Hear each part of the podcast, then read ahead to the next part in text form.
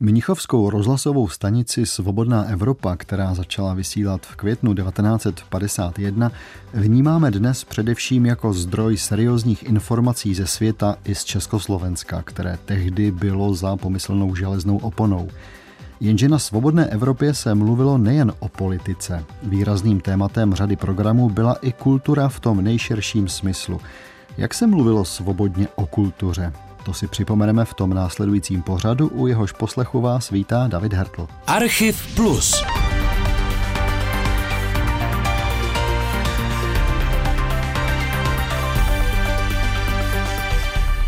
Programový ředitel Svobodné Evropy Pavel Tigrit to hned v první hodině vysílání, tedy krátce po 11. dopoledne 1. května 1951, řekl přesně. Svobodná Evropa chce pravdivě mluvit o všem, o čem se doma nemluví.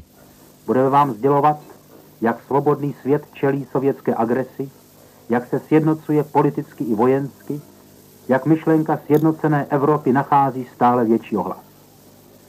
Budeme vám vyprávět o tom, co je nového a zajímavého ve vědě, technice, národním hospodářství, odborech, v sociálních vědách, v literatuře, v divadle, výtvarnictví a filmu.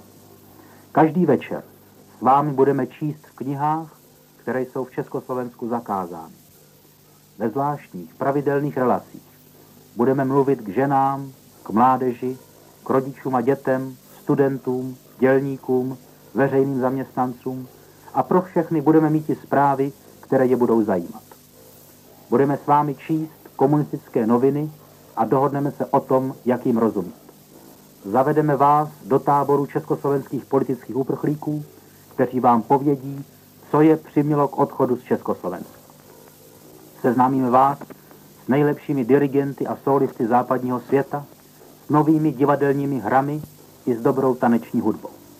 Pokusíme se vás i pobavit satirickými pásmy a písničkami, které se už u nás nesmějí hrát.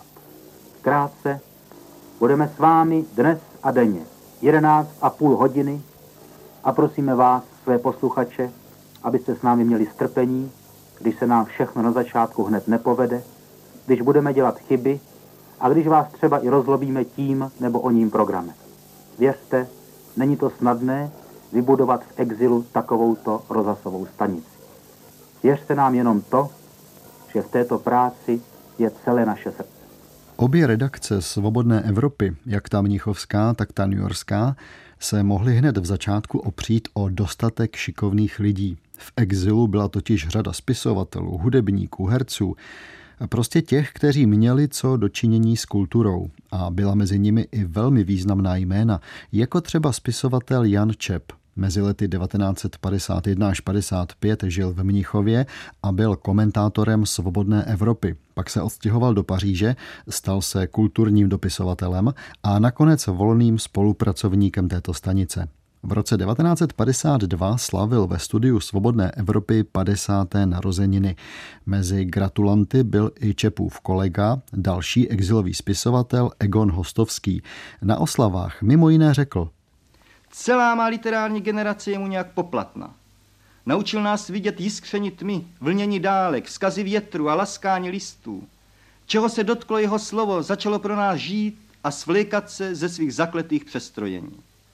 Ze světové literatury znám jen Turgeněva, který dokázal několika slovy vykouzit krajinu, atmosféru a její napětí. Ale to tež umí Čep.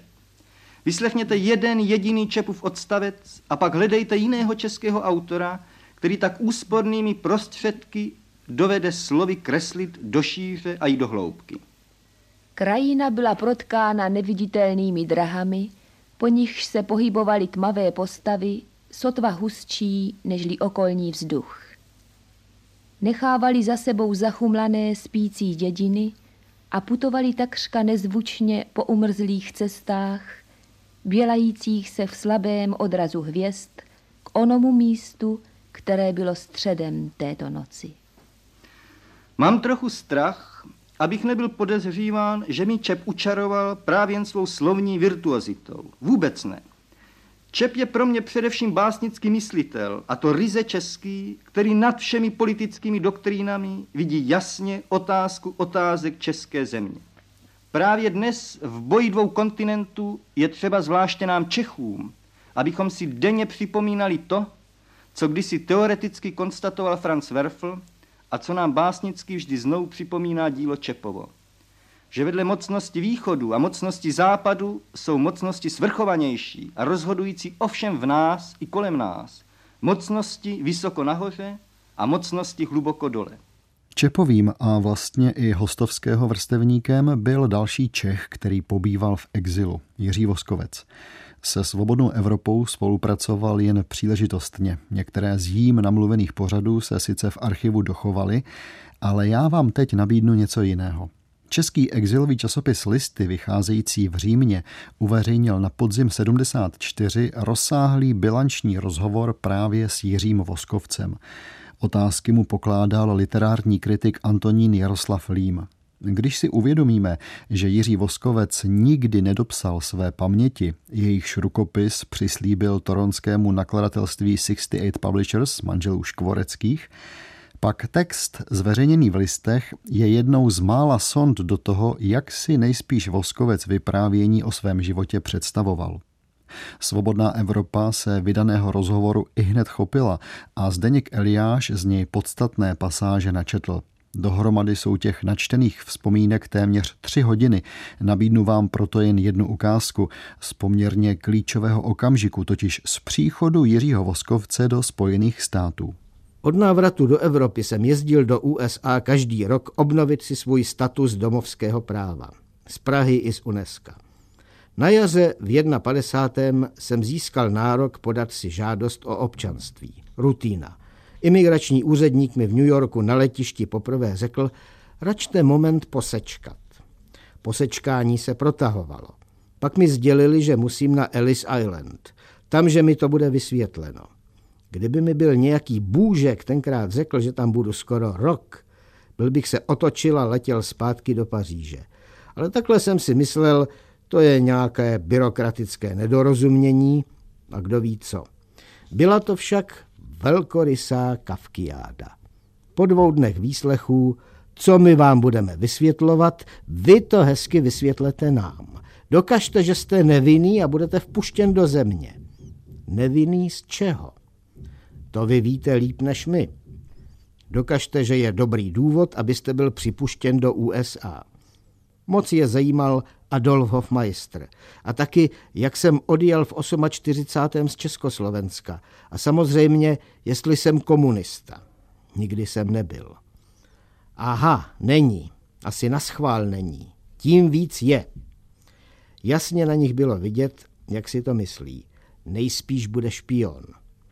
Nakonec jsem nebyl vpuštěn do USA na základě válečné direktivy, podle níž může prezident, potažmo ministr spravedlnosti, odmítnout vstup, je-li přesvědčen, že přítomnost dotyčného by mohla znamenat nebezpečí pro USA. Nikdy nemusí udat důvody. Ale teď přece už je pět let po válce. Technicky, pane Voskovče, jsme z tohoto hlediska stále ve válečném stavu – Kongres direktivu nezměnil ani nezrušil. Co teď? Dejte mi ještě šanci, povídal můj advokát. Začal se scházet s mými americkými přáteli a samozřejmě se zdejšími Čechy. Za půl roku jsem dostal skutečný hearing, což bylo jeho velké vítězství. Povolení k vstupu bylo však zamítnuto dvěma hlasy proti jednomu. Odvolání do Washingtonu. Tam konečně rozhodli v můj prospěch. Po takřka jedenácti měsících vazby na Ellis Islandu mě lodička opět převezla na Manhattan. Tentokrát už natrvalo. Tolik vzpomínky Jiřího Voskovce na rok 1951 a v 50. letech ještě na chvíli zůstaňme. Před chvílí jsem vám pouštěl ukázku z rozhovoru s Pavlem Tigridem, který mimo jiné hovořil o tom, že Svobodná Evropa bude mít pro své posluchače i hudební a satirické pořady. Vysílali se v těch 50. letech opravdu pravidelně a možná je na místě udělat si trochu obrázek o tom, jak vypadali. Trochu mě tady napadá ono latinské inter arma silent muse, tedy že když mluví zbraně, můzy mlčí. Válka sice byla jen ta takzvaná studená, ale na kvalitě umělecké produkce se to poněkud podepsalo. Byť kult osobnosti v diktátoru vrcholí a o tom není sporu. Jeho vznik tím není vysvětlen, jak v člověku zakořenil jen. Od pradávna mají všichni muži sklon být osobností nějak v kůži. Kult osobnosti pak zaviněn byl především přičiněním žen. Každý muž, jenž vládne v domácnosti, má svůj osobní kult osobnosti. Jak o tom též svědčí hovory? Kde mám fajfku, kde mám bačkory? Hele, už se mi zastrhá knoflík. Přines kafe. No jo, a co knoflík? Tohle to, že má být polívka. Proč to mase není nádívka? Nevím, zda patříte mezi pamětníky vysílání Svobodné Evropy v 50. letech a zda jste třeba právě tyhle kuplety neposlouchali. Podle mnoha svědectví byla tehdy Svobodná Evropa velmi intenzivně rušena a poslouchat ji bylo hodně složité. V 70. a 80. letech už to bylo o něco jednodušší. A to je doba, na kterou se už dobře pamatuji i já. A ty moje písničky ze Svobodné Evropy, ty jsou spojeny třeba s Karlem Krylem. Možná si někteří z vás, kteří jste Svobodnou Evropu poslouchali, vzpomenete, že Karel Kryl jen nespíval, ale také poměrně často četl svoje verše. Horí ohník horí na královej holi. Já jsem zbojník chorý, pil jsem alkoholy.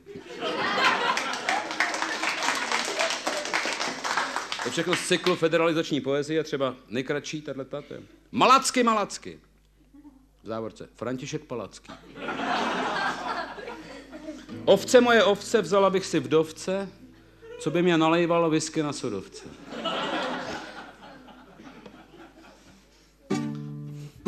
O hřebíčku zahradnický, o růžičko voňavá. O hřebíčku zahradnický, o růžičko voňavá. Píšu blábol politický a jde na mě únav.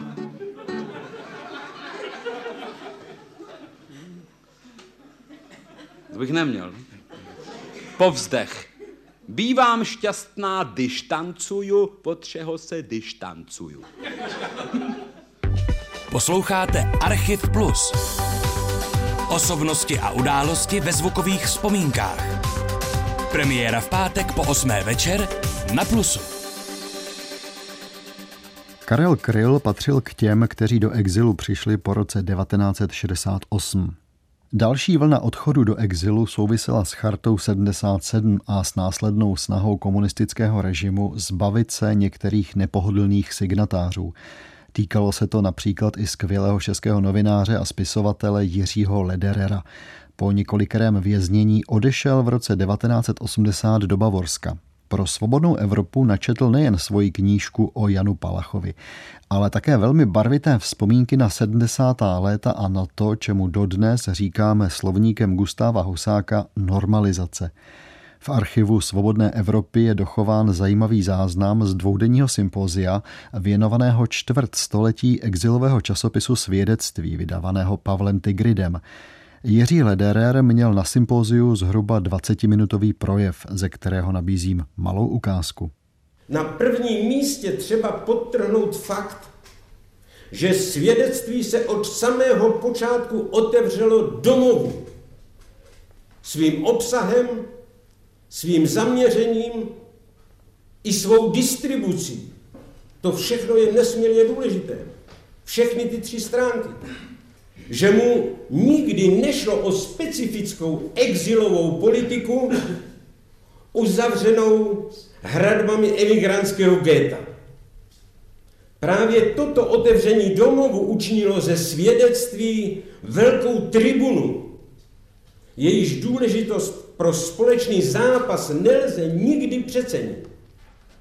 Síla svědectví nikdy nebyla a není v silných proklamacích, ale v neústupné systematické činnosti, která neponechává čtenářům žádné zbytečné iluze nejen o komunistické moci, ale ani o samotném národě, Svobodná Evropa těžila z toho, že kromě mnichovské redakce měla i už zmíněnou redakci v New Yorku a pozvat k mikrofonu nějaké zajímavé Američany nebylo zase až tak složité.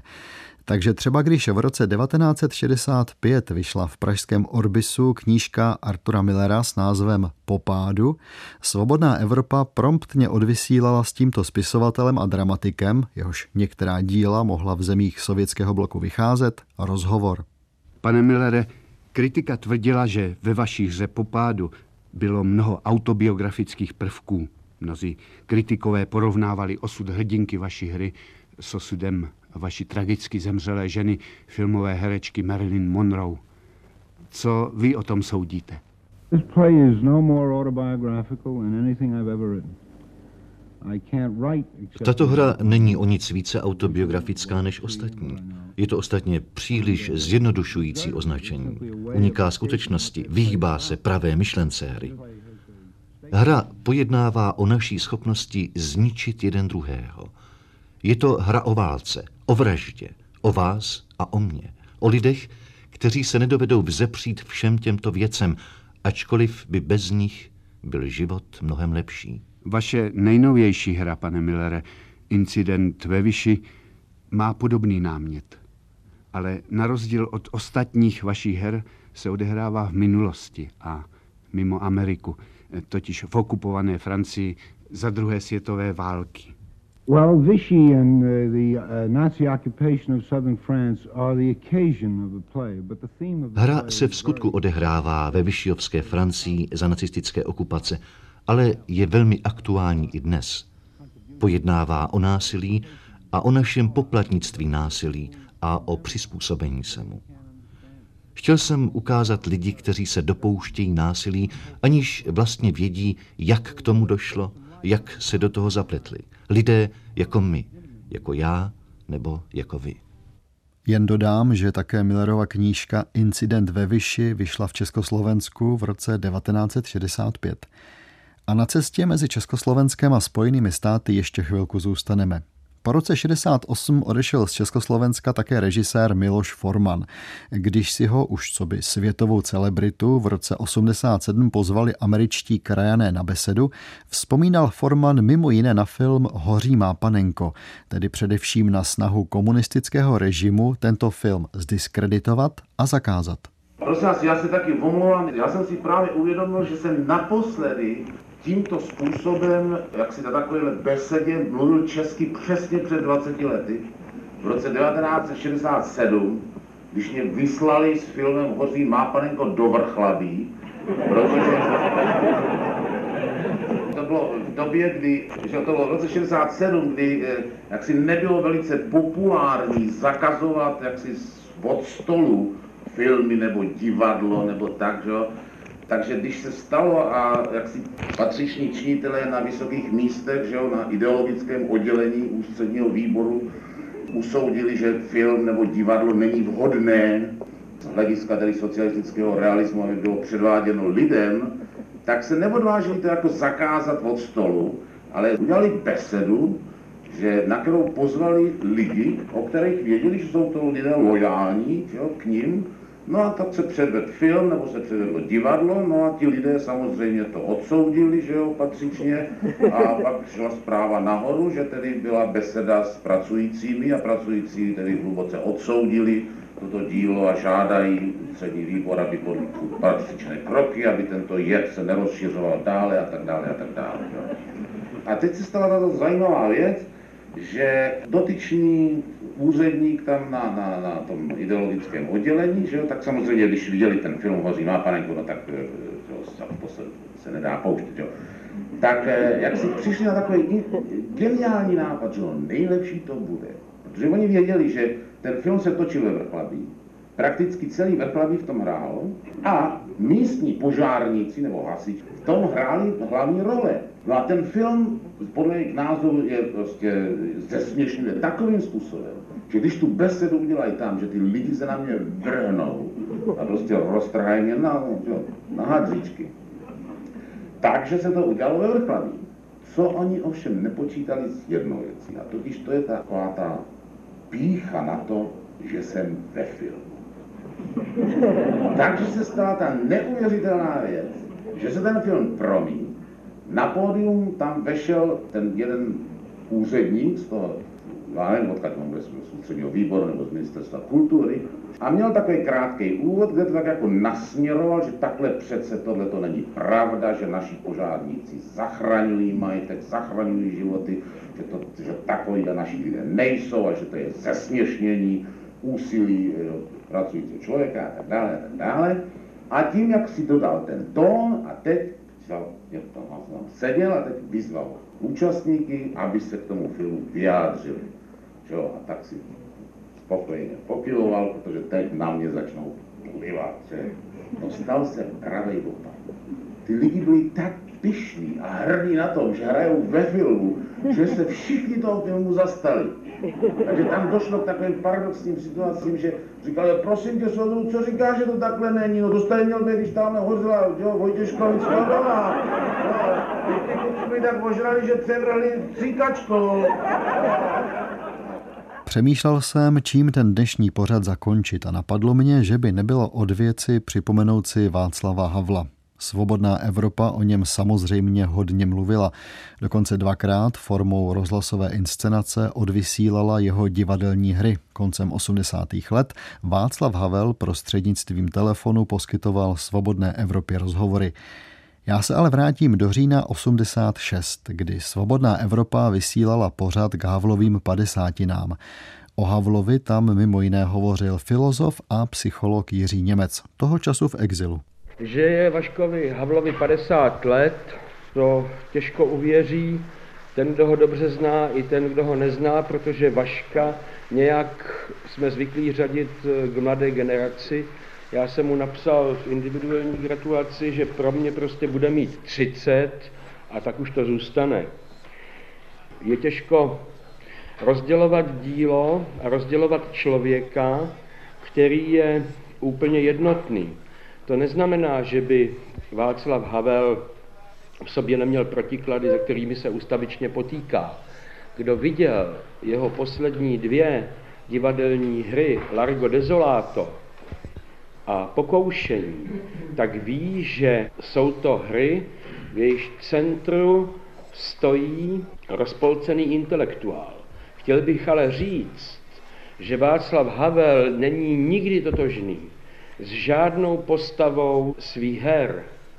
I ty slavné hry o Vaňkovi, přičemž audience má vlastně za námět anekdotu, anekdotu o tom, že Fízl na Vaňka, na Ferdinanda Vaňka, intelektuála, který musí dělat pivovaru, požádá toho, kterého má udávat, o to, aby mu stylizoval ta vlastní udání, že to bude snad nejlíp umět, jednak je člověk od pera a jednak ví, co se tam vlastně má dát.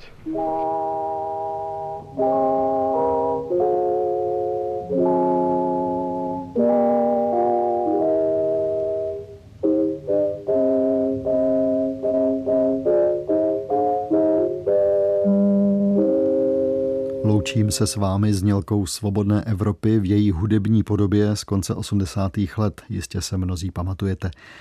Zajímavé ukázky z pořadu Svobodné Evropy o kultuře, té exilové i té zakazované domácí, pro vás vybral a okomentoval David Hertl za technické pomoci mistra zvuku Jana Schreiera. Někdy příště zase naslyšenou.